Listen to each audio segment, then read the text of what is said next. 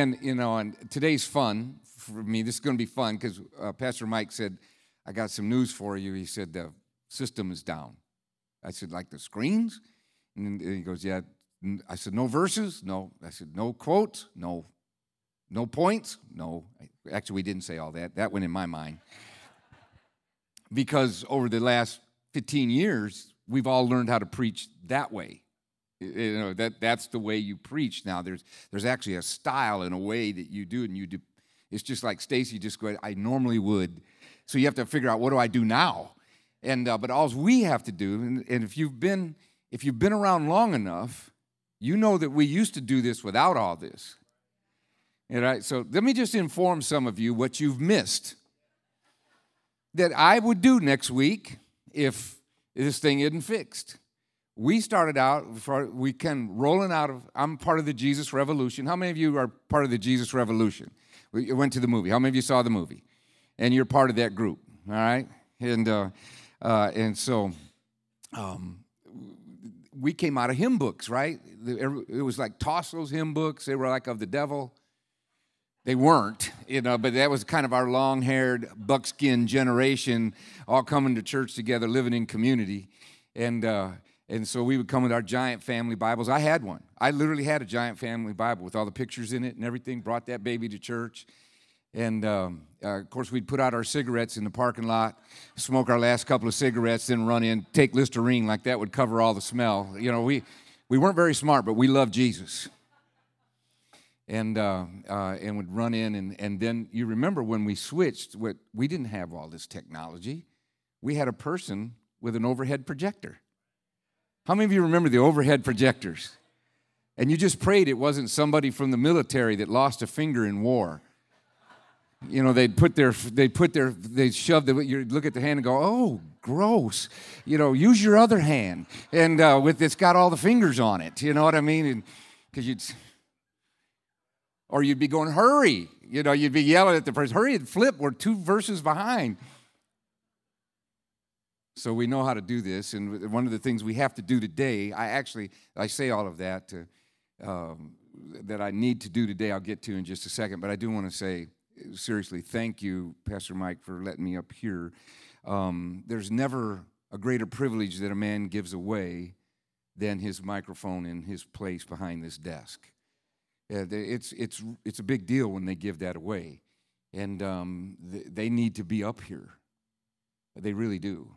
And um, I, have said this for years, I've said it everywhere I've ever gone um, that now this doesn't count against my time on the clock. This is all introductory statements. So if you go, that guy went really long. My message is not long, it's all this other stuff that I do. This does not count on the clock. And we all said, I said, all.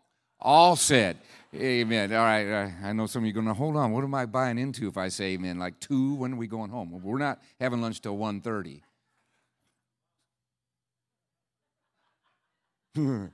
and, um, but um, uh, there is never anybody's voice, no matter how, you know how a guy will come in and he's got his, his one or two messages and he's honed it all down and He's incredible in front of you because you don't have to listen to him more than once or twice in a decade. Everything's fresh. It's all brand new. So you go, whoa, because we love that. And we need that. That's why you bring guests in, do different things. And, and um, uh, but uh, never will anybody ever, ever hold this microphone, stand here, that will be more important for you to listen to than the one who prays for you every day the one who cares about your family, the one who's going to show up for you, uh, the one who worked and stumbled and failed and succeeded with you together to get here. There's never a more prophetic, you know, we're looking for that prophetic voice. There won't be one that's more prophetic than Mike Bartolomeo. There won't be.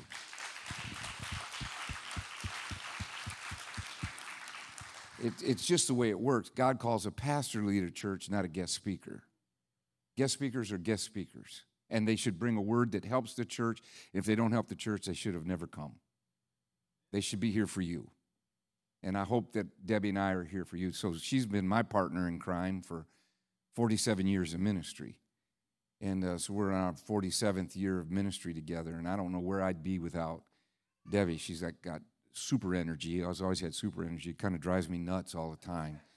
And um, so I'm at war all the time trying to keep her inspired and always teasing her. And I have, uh, for 40, uh, 50 years, I've just teased her constantly. And um, uh, we've just had a ball together building churches and loving people and doing things together. And I do want to give honor to my bride in front of everybody. She's a very special human being to me, and I wouldn't be here without her. Could you give her a hand?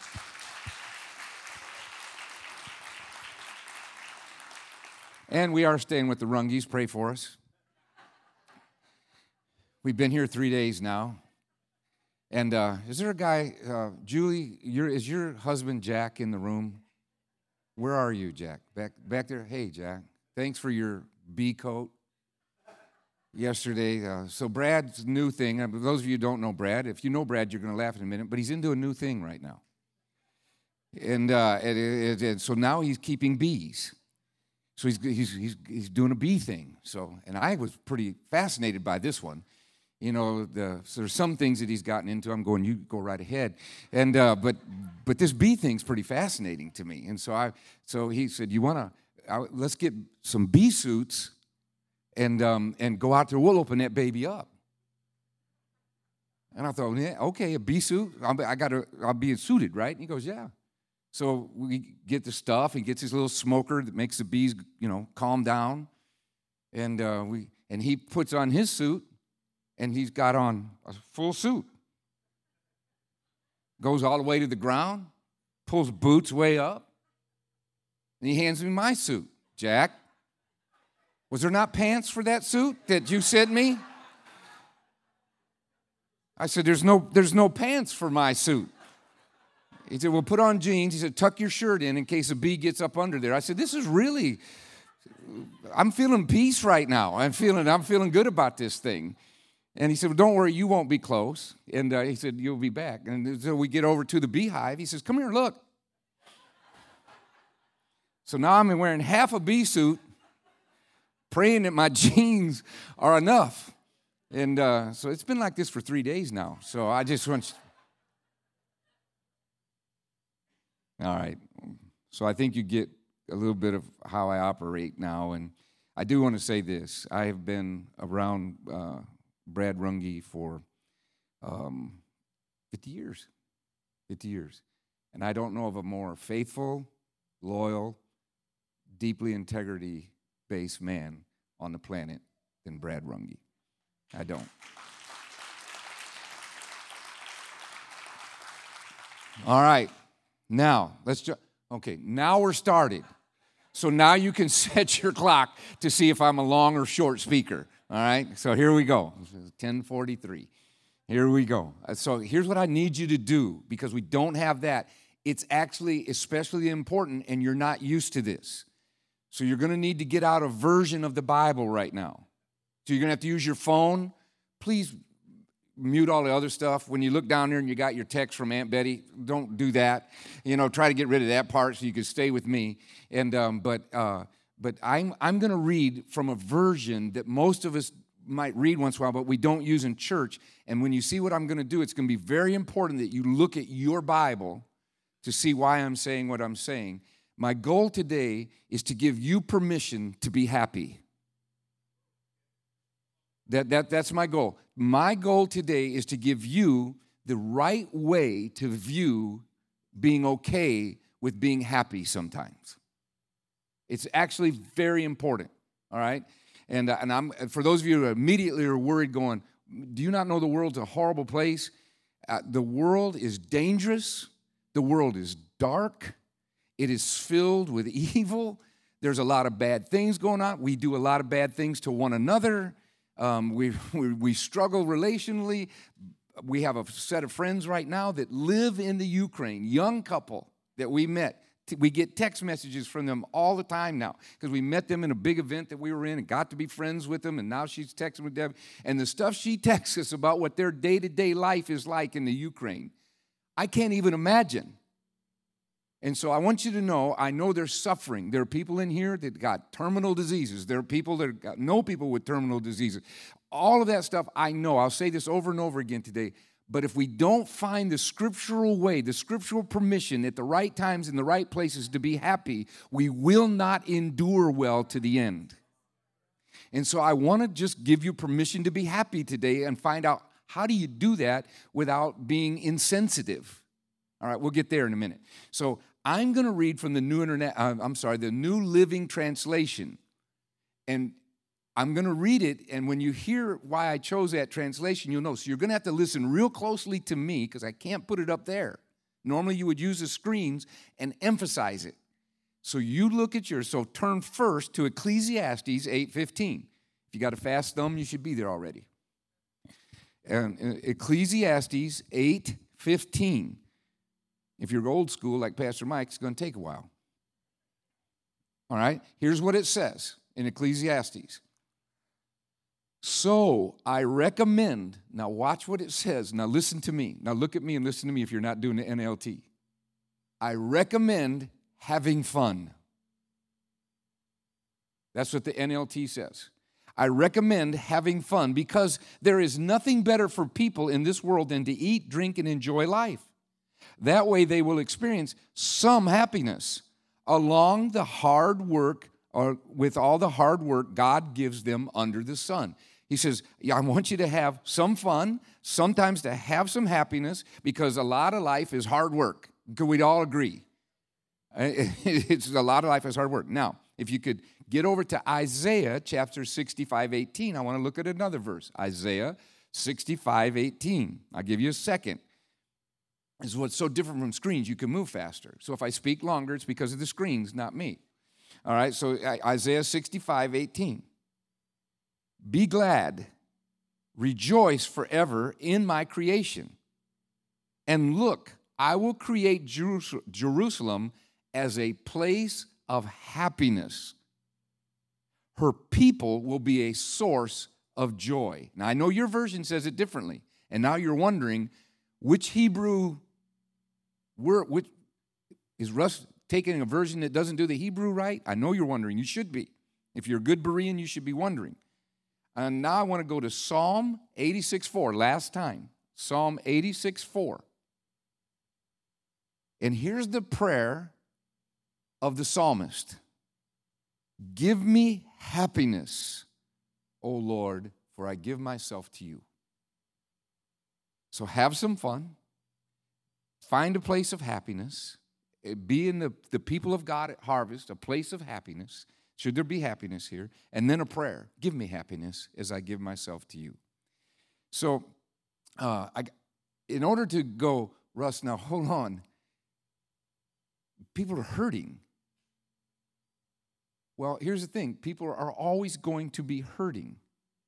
There's two kinds of people that go into these kind of things then. They'll they go, they're, they're basically emotionally lazy and insensitive.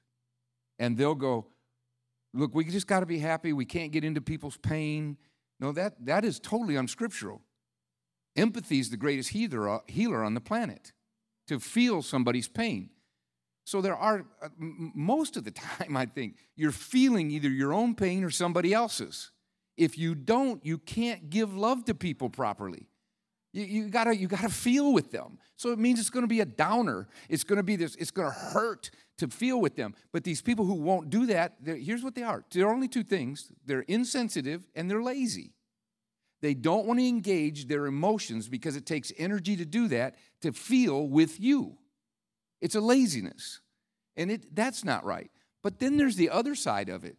It's like you don't have permission to ever have fun, to ever laugh about things, to ever forget the problems of the world for a minute and enjoy your husband or your wife or your children or your family or your friends at harvest or something on TV or something at the, that tickles you in the parking lot at the store. It's like we don't, I should never feel this way. There's too much pain in the planet. That's wrong too. So it's not one or the other. It's something in here and learning how to be a person that knows when to be happy and when you're happy to give yourself permission to be happy and be fully happy. Because to be fully happy will carry you to the end. Laughter's a medicine. It just heals you on the inside. You're going, ah, okay, you know, I got to go do the hard thing again tomorrow, but that was fun. And then that fun brings you through. Is everybody hearing what I'm saying? So you have to understand why God, why uh, God made you. Why did God, if, we were formed in our mother's womb under the intention of God, now how He does that each time, I don't know. But I do know that I'm formed and here by design. I don't think I fell into the earth and God goes, I think I'll mess with that one. Like He picks up parts of the human race and works with it, the rest of us just here for the ride. God makes us all. So, with that in mind, why? Why did God make the first two? So, you have to understand original intent to understand what I'm about to say. All right, original intent. So, why did God make Adam and Eve? What in the world? Why are they here? If He's self sufficient, and He is, we just sang it. He's self sufficient, He doesn't need anything. So, why did He make Adam and then later Eve? Why? And there can only be two reasons. One is because he is love and everything about him is defined by love. So therefore, he wanted to let that love loose. It's to be more of himself, you know, although he can't be more of himself, but to release himself somewhere so that he could be known by somebody for what he is. So the first reason you're on this planet is to know and experience God's love. It is the first reason. It's not the only one, but it is the first and primary reason to know His love. The more you know God's love, the more you're coming into original and divine intent. To know how much He loves you, because that's why you're here. Sin gets in the way of it now, but He wants to show His love to you. Number two is to reflect His glory, because all of His creation reflects His glory. I, I, was out for a walk on one of the back roads over by Brad Nancy's house, praying for this morning, praying for you, praying for Pastor Mike and Rhonda, and just everything uh, that was going to take place this morning. And and uh, uh, for me, these two cranes come walking out, and uh, so I got my camera out and or my phone and was following them and got the picture that I wanted, and I just marveled at it, just watching the two long-legged birds kind of barely move, but they fascinated me all, ref- all glory, all creation reflects his glory. And, uh, and you, you are his creation. So there's two reasons for you to be on this planet by original intent, just like Adam and Eve to know his love and reflect his glory. That out of who you are and what you are, people know God because of you. You're a mirror that reflects him, and you're receiving his love. So those are the only two reasons. The reason that's important because you can't get this thing on happiness unless you understand that.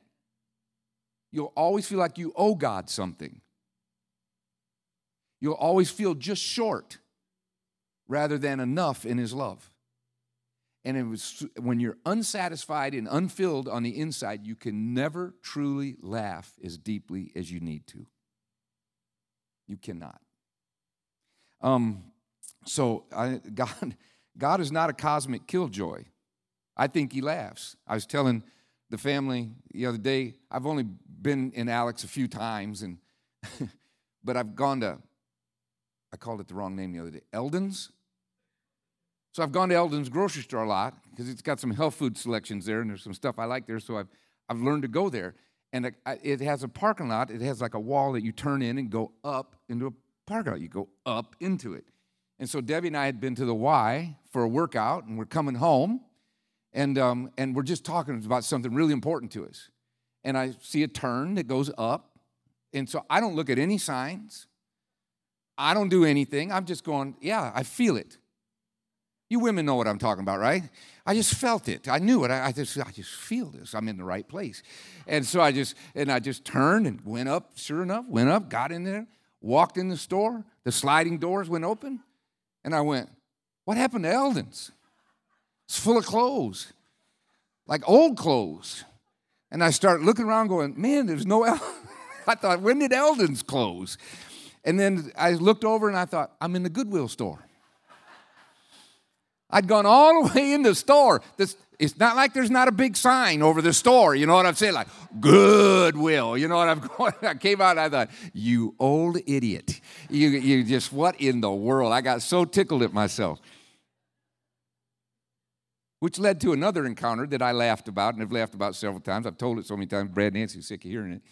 And uh, so I'm telling our, um, see, what are you to me? Niece? And uh, so, and uh, so, so Abigail's over, and I'm telling that whole story. And so I start making jokes. I said, I'm just getting old. It's almost over. I won't, I won't be, you may never see me again, Abigail. And I'm just teasing, right? And she looks at me and goes, Don't say that. She goes, Speak life. Speak life. That's that's not. So she, I look at her going, "Are you correcting me right now?" And uh, I said, "How old are you? And do we even know each other?" And uh, it, it's one of my favorite things the whole trip, getting corrected by Abigail. And uh, it, it, so that was good. And uh, I, I, know her now. So stay out of her way, and uh, don't fight with that. And um, and uh, and and I laughed, and and it felt good. And it feels good to laugh. And it feels good to be with friends. And it feels good to be with your family. Is there anything that ever sounds like a child's laughter? When they laugh deeply and they're just having innocent, you know what they're having? They're having what we're supposed to have. Sometimes enough to make it through the hard work that the Lord has given us to do under this sun. I'm giving you permission not to go out and be unsympathetic, to not care, to not hurt for a world that hurts, but to laugh enough, to have enough fun, so that when you come to the party, when you come to this church, you're bringing life. You're bringing energy. You're bringing strength. All right, now, so you got to go, well, how, you know, I just don't think Christianity is this cosmic killjoy. I think one of the most atheistic things you can ever do, atheistic, is to be a Christian who's never happy. Well, who would want what you got? Who would want that? You got to have some life on you. This, you. this thing works, you know. This whole thing called Christianity works. I don't think Christianity is a penalty to be paid while we're here on earth. Like you're saved now and you're going to suffer till you get to heaven, then you can have fun.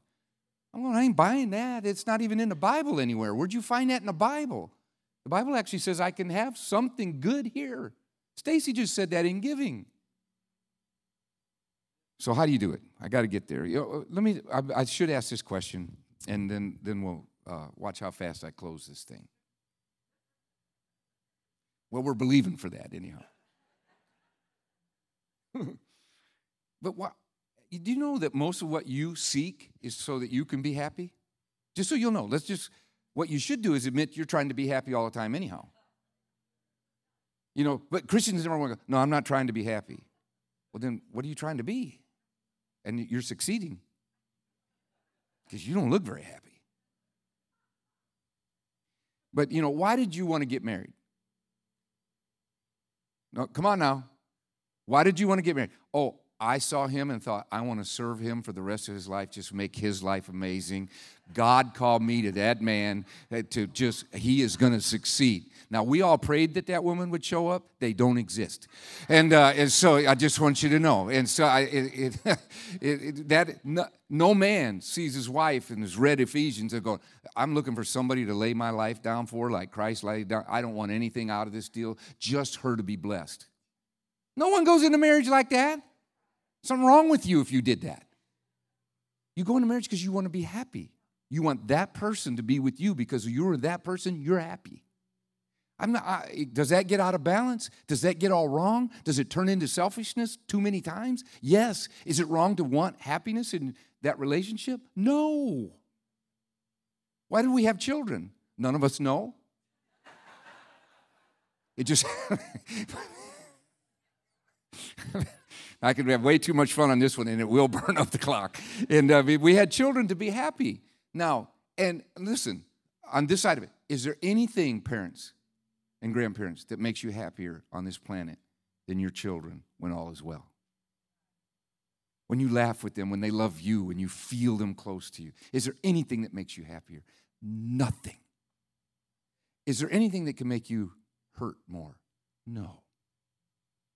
But is it worth it to go through what all it takes to raise a child for the small amount of happiness measured to the energy that you had to put into it that hurts and is struggle and the sacrificial is it worth the fun you've had beyond comprehension You have children because you want to be happy. I love it when my children make me happy.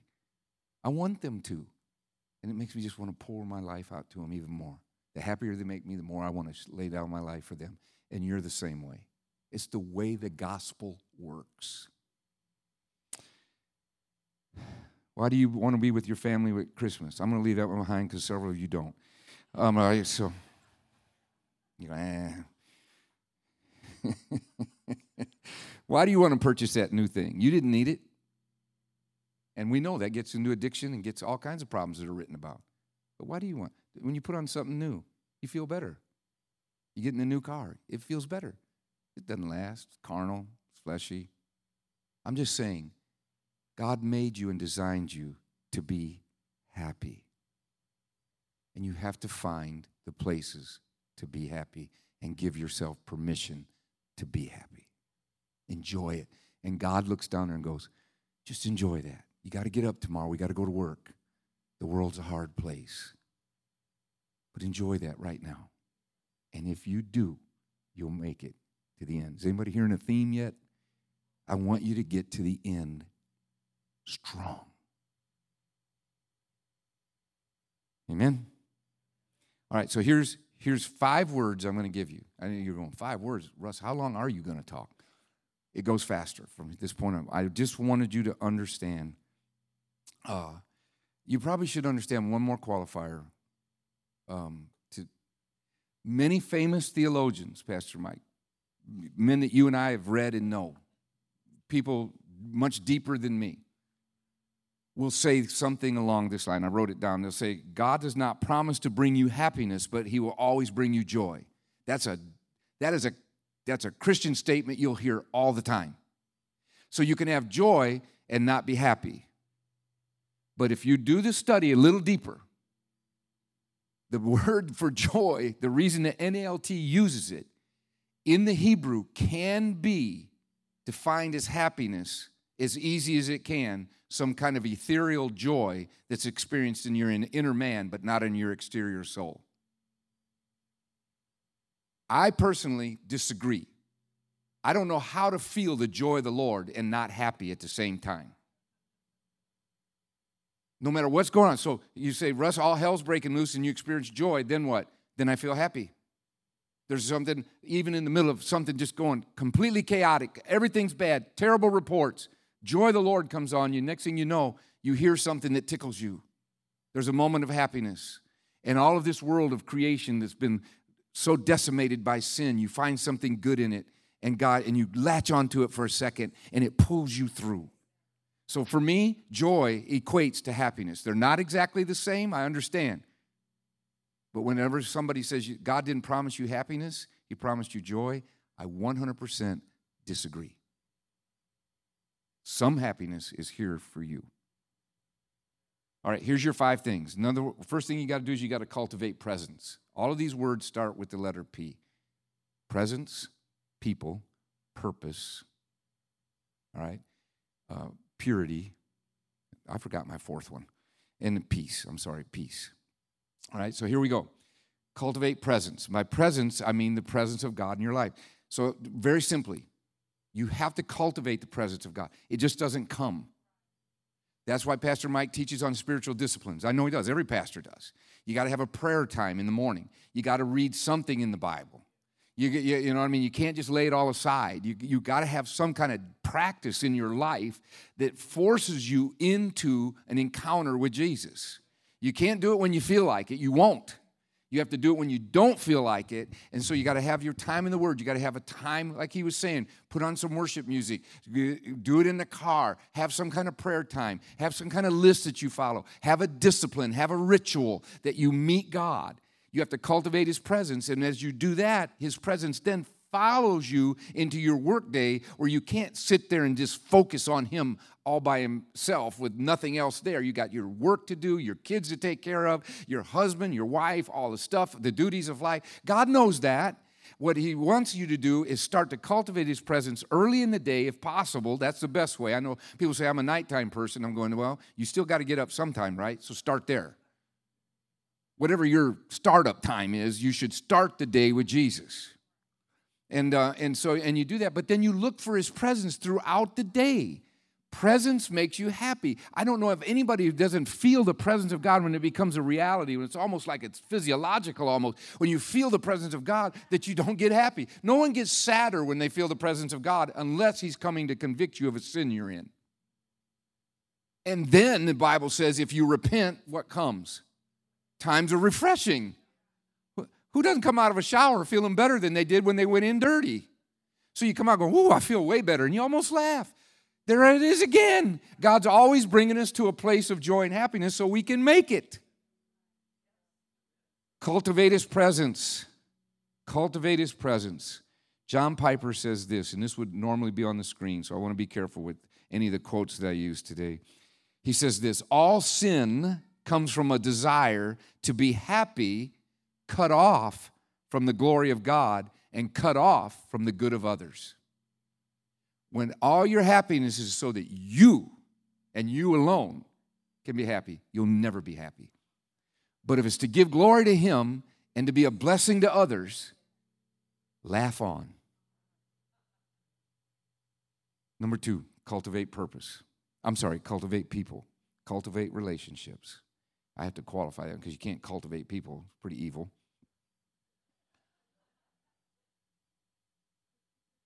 There was a famous 75 year long study, some of you may have read it, that Harvard did, 75 years long. Several professors took it up and for their seasons of time on what makes people happy. You ready for this? All they had to do was read their Bible. I don't say that in a condescending way, you know, because I have wondered what does make people happy, and I read the Bible all the time. Why aren't people happier?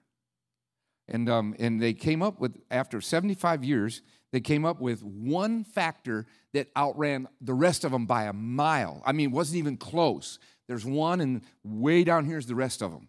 And here, here's what it was it is quality relationships with deep connections. It, it, it, so you wonder so why does the bible say over and over again love one another serve one another honor one another um, oh no man anything but to love the greatest of these is love We're love others as you love yourself. What, what is going on here? God was going, hey, joy and happiness is going to be in the connections you have with others. And so connections have to be done with great intentionality. Here, here's what you know everybody's waiting for their friends to show up, they're not coming. Now, some of you might have been fortunate enough to live in Alex all your life. You've known some people, you've made some friendships. I guarantee you, those of you who road to nothing if you don't intentionally take care of them. Life erodes relationships, doesn't build them. You have to be intentional. You have to keep reaching. They'll forget to call. You'll get your feelings hurt and then you won't call them for six months. Well, here's the thing it's not the hurt that's a big problem, it's the fact that you're losing a source of joy. You're losing a source of happiness. I've got these friends I've been close to for years, and they'll get busy and I won't hear from them. So I'll start leaving them messages. What's wrong with you? And then, and then they'll, you know, or I've, I've faked emergencies. Hey, I've just got a bad report. I need you to call me. So they think I've got some disease or something. And they'll call me up, what happened? I said, Debbie's mad at me again. They go, what? I thought something was in. I just wanted to make sure you called me. You weren't going to call me until you thought it was an emergency. And so I'm being intentional right now because we're keeping this relationship alive. You think, Debbie knows, I actually have done that. You say, man, what kind of friends you got to chase that hard? The only kind of friends I got. And it's the only kind of friends you have. You chase one another. You don't let the devil separate you. And he always wants to because your relationships, according to Harvard, and of course we have the Bible if we want to use that, your greatest source of joy are people and relationships. You can have something happen so powerful doing board games together, laughing and being silly, and walk away. And here's what you want to hear yourself say I'm full of fellowship. I'm just full of koinonia. I'm going to get up tomorrow and serve God. It's going to be hard. But that was good. Um, one of the professors that is everybody still with me? I am a little bit long now, so Pastor Mike, I'm sorry. So I, I will run this thing to the end. And um, but uh, one of the professors said this. He said this. Um, there are two fundamental elements that they've discovered in their study. He did it from 1972 to 2004, so he was a big stretch of it. And um, he said there were two foundational elements they found in this whole relational thing. He said one is love. Well, we knew that, right? To love one another. The other is finding ways. Now, I'm going to say this slow because it's not on the screen. Is finding a way of coping with life that does not push love away. So what, what he means is you're gonna everybody in this room is gonna go through some something really hard. It's just the way life is. More than once, probably. And in that, you internalize. When things go bad, you come in this way because you can't manage stuff out there. It just becomes too much. So you come in, you come in, you come in. I'm not saying that's wrong. The only thing is you're getting into a dangerous place because his love is coming toward you because you're internalizing, you're hurting, then you start to push away what's coming toward you. Just think about your own life. It's everybody does it. And you have to learn to be careful that when you're hurting, when life is chaotic, not to develop a hurt inside of you, a bitterness inside of you that starts pushing the greatest source of joy you have other than the presence of Jesus. And that's people who deeply love you. Are you with me? All right. All right. So that's when Jesus when Jesus says forgive, is he not smart? Do you know when he said forgive one another that he was thinking about you? He said forgive them so that love keeps coming. Because in you don't want to have unforgiveness that breaks the relationship and now you can't receive love from that person anymore now you're miserable because it's a great source of happiness. All right, got to keep going. Happy people know I belong to a people. They just know happy people belong to people. All right, here we go. Uh, cultivate purpose. I'm not going to take a lot of time on this one. My son just preached a message on that this morning. I watched it before we came here, and uh, actually did a really, really good job. And uh, but here, here, here's what I mean by purpose. You have to know that you matter. You, you, have to know that you matter to somebody. And the only way you can know that you matter to somebody is invest in their life in such a way that they need you. That is how the body of Christ is built. That's how churches are built. That's how marriages are built. That's how great children are raised. You invest into them because your purpose is to make their life better. You're never going to understand. These people, my son just said this, I agree with this with all my heart. You're never going to go, uh, God's going to tell me who I am and what I am on this planet. You don't need God to tell you who you are and what you are on this planet. You need to do the Bible, walk forward in it, and all of a sudden you'll go, oh, that's what I am. You don't have to have this word. You don't have to have a burning bush. You don't have to have a call up the Mount of Transfiguration. What you have to do is love Jesus with all your heart, love people hard, serve people hard. And the next thing you know, who you are and what you are to people and why you matter on this planet just becomes obvious to you. You're going, oh, I'm this. People are all going, I, I, I got to find out what my gift is. Just serve people, it'll come out. You, uh, they get all because when you become all about finding out who you are, you'll never find out who you are. Who you are is determined in your value and definition of how you serve and love other people. That's the only way you'll find out who you are.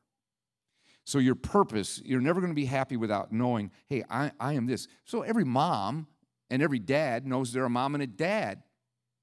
Serve those children. You, you see what I'm saying? There are A lot of our purpose is just defined for us. And a lot of it's in our mundane world, but I don't want to stay there for a long time. I don't think it, it's a whole nother message in and of itself. But just know this that live sent. I, I just did a message on this. Live sent. Don't ever come here. Don't ever come to harvest. Be sent to harvest. Don't ever go to work, be sent to work. Don't ever go to the baseball game, be sent to the baseball game. Know that Jesus is always sending. He's sending you with a mission, you with something He wants to do through you. Always live sent. Don't go there, be sent there. And when you live sent, your purpose will never be a question to you. Number four. Number four, cultivate peace. And I can even be shorter on this one. Cultivate peace. Could I get some music, please? That makes me quit. I got to have that to quit, or I won't quit. I'll go. Uh, I haven't heard the music yet, and I'll just keep speaking. And uh, cultivate peace. Um, here, here's what I mean by that. Here, you know how everybody goes, man, I wish I had some peace. Now, you're not going to have a lot of uh, rest from anxiety in this world. Too many things can go wrong. Like I was coming back from my walk and I hear this pop, pop, pop, pop, pop. Pop, pop, pop, pop, pop, pop, pop. I thought, man, somebody's got a semi automatic unloading that baby somewhere.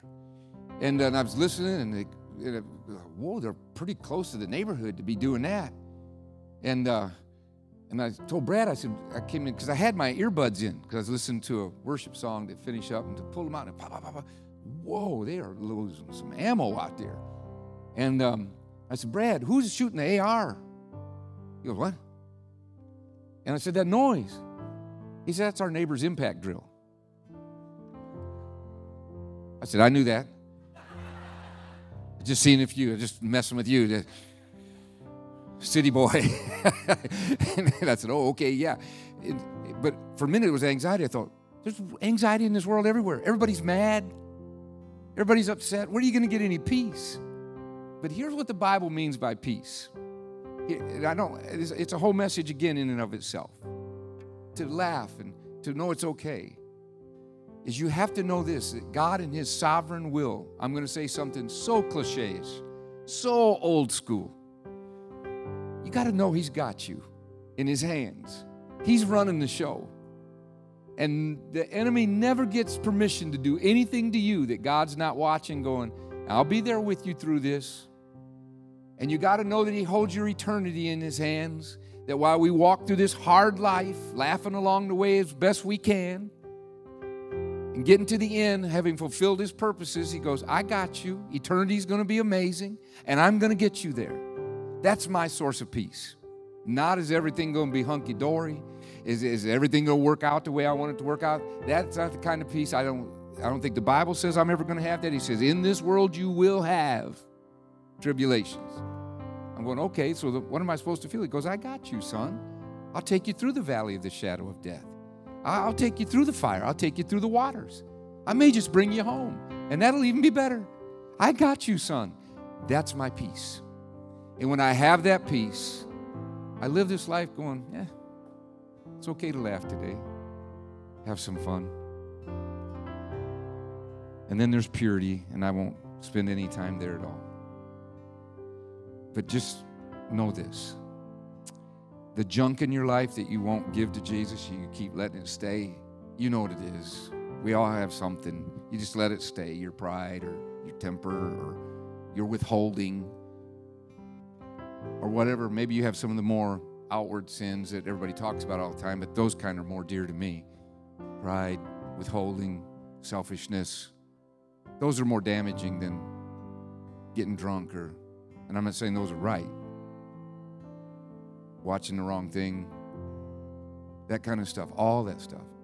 The more of that you have on you, the less power you have to be happy. So Jesus don't want to clean you up because you're mad at you or thinks there's something wrong with you or you don't belong to him as one of his children. You do. The blood of Jesus covers everything. But he knows how you feel with that weight on you. He says, just clean that up. Clean that up. Because the cleaner you are, the happier you are.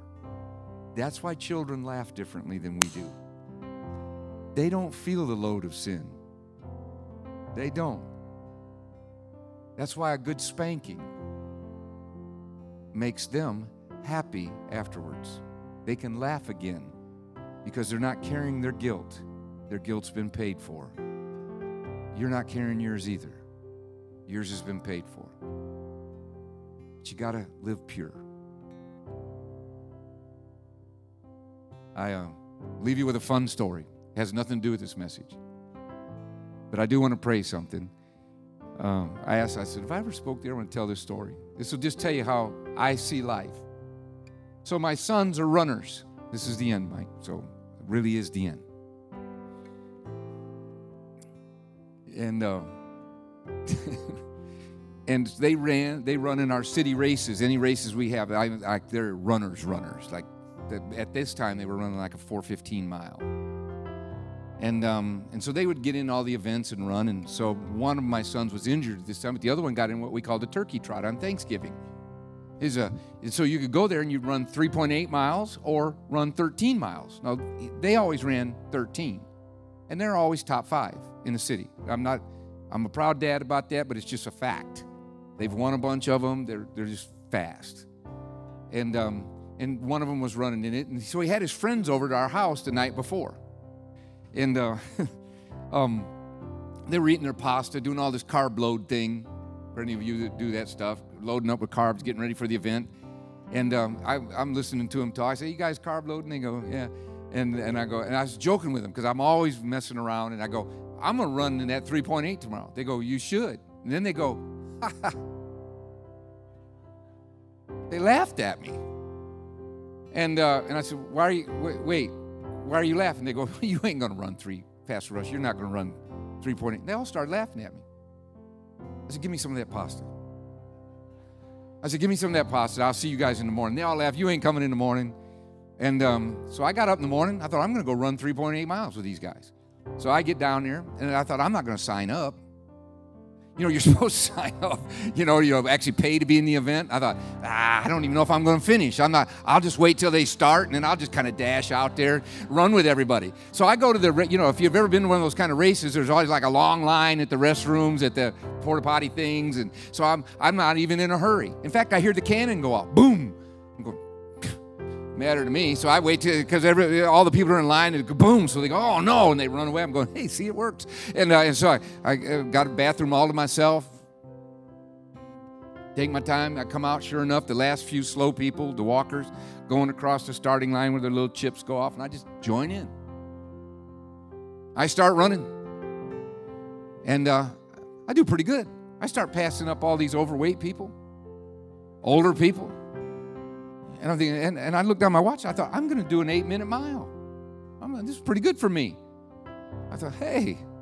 And so I'd run about another half mile. And then up in there, there's a thing that goes this way and that way. And they had given instructions to the people who were where they were supposed to be. So I'm looking, I'm going, which way do I go? And, I, and there was a sign, but it was so low I couldn't see it. And I, now I'm making time, so my pride gets a hold of me. I think, well, I don't have time to go see that sign. So uh, seriously, this is how I choose.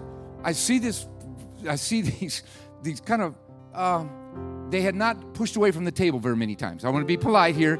They had, they had spent a lot of time at the table without pushing away. Go to the left. And then I saw some girls that were kind of prancing, not running. You know how girls will prance? You know what I mean? They're kind of fring, fring. And I thought, well, I know they're not going 13 miles. So I follow them. I just follow them around the corner. And I get out and I'm thinking, I've already gone a mile and a half. I'm almost done. So I go another mile and I start thinking about where we are. There's the rivers, uh, St. John's River's over here, and I know we aren't anywhere near the finish line. I'm thinking, uh oh, so I'm a proud man, Pastor Mike, proud man. So I run up next to this guy because we're at like three miles and I know we're not at anywhere near a finish line. And, uh, and I'm going, uh oh. And so I run up next to this guy. Why are you looking at me like that? And, uh, and, uh, and, and, so I look, I, so I, I run up next to this guy and, um, and, I, and I look at him and I'm going, hey, so I want you to know, you'll be proud of me, Pastor Mike. I didn't let anybody know what was really going on. This is important that we preserve our manhood. So I run up next to him. I go, hey, buddy. He goes, hey. I said, we are on the 13 mile side, aren't we? And he goes, yeah. Why? I, said, I just wanted to make sure. I didn't want to think I was on the other side. And, uh, and, uh, and, I, and then I slow down and let him get out of sight. You know what I mean? So I've slowed down because I go, what in the world? And what I'd done, I'm six miles from my car, it feels like. Uh, it's Thanksgiving. I've ruined Thanksgiving. I'm going to be so sore I can't even eat. So I start to go back, and people are looking, going, looking at me, and one of them says, "Hey, wrong way, huh?" I go, "Shut up." I mean, everybody can't go to our church. You know what I'm saying? Somebody's got to go somewhere else. I just shut up. And and so I think, you know, I can't go all the way back. It's like, that means I'll run six miles. I'm pretty sure my car is right through that neighborhood. So I, so I start running through houses. Dogs are barking. You know, we don't have fences and all that stuff in Jacksonville. So I'm running eh, through houses and hoping that people don't come out. And, and so I, I finally I come out to this one street. I think I know I'm close. And I hear this, and I turn And this kid, I know him because all the kids who lead the races are with Ryan and Aaron all the time, my sons. And sure enough, I see him. He goes, Hey, Mr. Austin. I go, Hey, Freddie. And I, he said, What are you doing? I said, Oh, just watching the race. And, uh, and, and, and, and he, he runs by. And then, so I'm still thinking, so I'm thinking, well, it must be that way then. So I'm thinking, I'll cut through the neighborhood. And I hear this fit, fit, fit, fit, fit. And it's the second place guy, Bobby. He goes, Hey, Mr. Austin. I go, Hey, Bobby, how you doing? He goes, What are you doing? I said, I'm watching the race. And he goes through, and I'm getting there, and I'm almost done. Then I hear this fit, fit, fit, fit, fit. And I hear this, Dad, what are you doing? And he's Ryan, my son. I said, I'm lost. I said, he goes, he starts laughing. He goes, Dad, who gets lost in a road race? He said, No one gets lost. He said, What are you doing over here? I said, Well, I got it on the wrong one. I said, I'm trying to find my way back to the car. He starts laughing so hard he actually falls down on the ground. He's all doubled up. I said, Get up, you're going to lose your spot. All right. So he runs off, and I see him laughing all the way around the corner, laughing. He's holding his stomach. And I get this idea because life is fun. If you understand, you know, hey, make some spots for your life, have some fun, do something, don't hurt people. And I thought, because I heard people start yelling for them. And I thought, I've never, I've never won anything. I've never, I've never, because my sons are like itty bitty. They weigh like 140 wet. You know what I mean? I have two of them here. You know what I'm saying? And so I'm thinking, hmm, I want to do it. So I started running hard as I could towards the finish line. And sure enough, within like half a mile, people are on the side of the street cheering for me. I'm running and I'm running and people go, hey, I go, hey. I'm, I'm like in fifth place.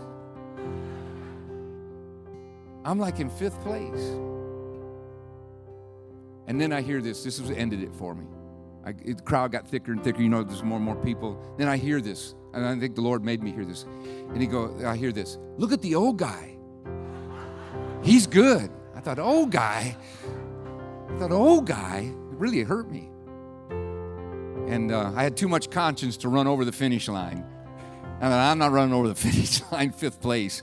And uh, so I just go off to the car and leave and be done. It was fun. And I've had fun with that story for years. You say, Why'd you tell me? I just wanted to hear you laugh. It has nothing to do with the message. Give yourself permission to be happy when you should. Don't be happy when you shouldn't. You'll hurt people. Don't be so happy you forgot that there's pain in this world that you are called to. That the world's a hard place. But don't ever choose a life that doesn't have enough happiness in it. God wants you, and when He hears you laugh deeply, it's just like us when we hear our children laugh and it fills our soul. He feels His love coming to you and you reflecting His glory. Let me pray over you. Father God, I pray for this great people called Harvest. And I pray that they will find happiness in the right places at the right time. That they'll find laughter. Some of them, Lord, have had a rough, rough patch of road, and the thought of laughing is so removed that maybe they're finding other ways to handle the pain. God, I pray that you'll put laughter there instead of something that anesthetizes. God, don't let them chase the world, let them chase you. And as we walk in your presence with your people, finding our purpose, being pure, and knowing the peace that we're in your hands. Give us some moments, Lord, in this week to come that make life fun, to enjoy some of this life you've given us. In Jesus' name, amen. Thank you for your time and patience with me. Bless you all.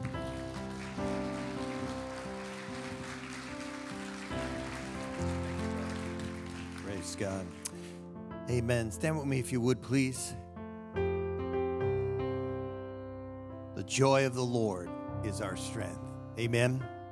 Um, in a moment here, want to pray for those. Uh, we'll open up the altars here for um, the altar workers, but salvation challenge. But uh, just want to just do that here in this moment. But we also want to have opportunity to to bless Russ and Debbie, and I want to have them back. We we need to have them involved in our church, and uh, such a right now message for so many people. Thank you, Russ. But if you just close your eyes in this moment, if you would, you're here this morning and you don't have that, that joy, that happiness of the Lord. And most importantly, that assurance of salvation. That's the most important decision you can make in your life. Having Christ reside within you. As the Bible says, you're born again. I don't know where you're at spiritually. Maybe you came as a guest. You're loved and you're welcome being here. But more importantly, it would be a tragedy to, to leave this place without knowing Jesus personally. And the scripture says that you can know these things. They're written. The scripture's written that you may know you have eternal life. God wants you to have that assurance. So you're here this morning, you said, This is me, Pastor. I I've, I've maybe I'm, I've fallen away, I've walked away, I'm hurt. Backslid is the term that's used in the church. Just just just a drawback spirit, whatever you want to call it. You're just you're not where you need to be with the Lord, and you need to rededicate your life. Or some of you, it may be the first time. It's like I'm going to take that step of faith. I'm going to invite Christ in my life. That's you here this morning with every head bowed. Would you just pray with me? You're not joining this church, but you will be joining the family of God. Can we pray in unison? Say this to me. Say, Jesus, I believe you died on the cross for my sin. Jesus, I'm a sinner. Forgive me of my sin. Jesus, I make a decision today to invite you in my life. Jesus, take control of my life. Fill me with your presence.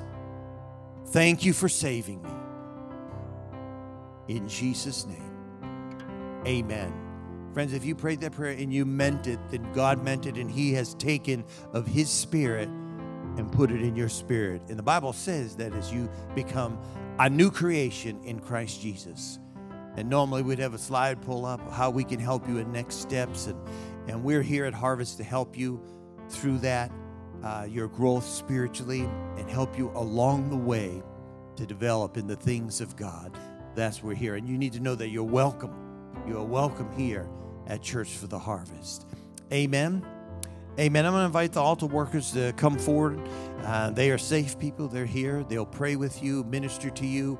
Maybe something that was spoken that just was stirred within you that Russ spoke this morning, or you just need someone to pray a prayer of agreement with you. And and I'm going to pray closing in a moment. But uh, typically, we would have a special slide for text to give, H special. We don't have that. I apologize. But uh, we do have some offering uh, containers in the, uh, the lobby area. Just ask that you bless Russ and Debbie, if you're able to write a check or you'll be able to send something and at least note it that, hey, this is for Pastor Russ and Debbie. And we just want to richly bless them they've been here. Amen, church. Let me bless you. Father, we thank you for today. We thank you for the word that has gone forth and it shall not return void, but shall accomplish your into ascent, and it shall prosper. I thank you for the prospering of your word in the lives of your people here today. And Lord, we go forth with joy in peace. And we thank you, Lord. Enemy, Satan, we serve you. Notice you'll not steal our joy.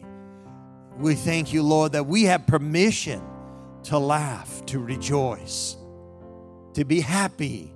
We thank you. And Lord, I pray that you would just just come upon us this week in such a unique way and that it'll bring to remembrance even this message this week that we have times this hilarious laughter just a, a joyful time and that we would just sense your healing presence as we move forward, loving on you in others. It's in Jesus' name I pray. And all God's people said, Amen, amen. Thank you. God bless you all.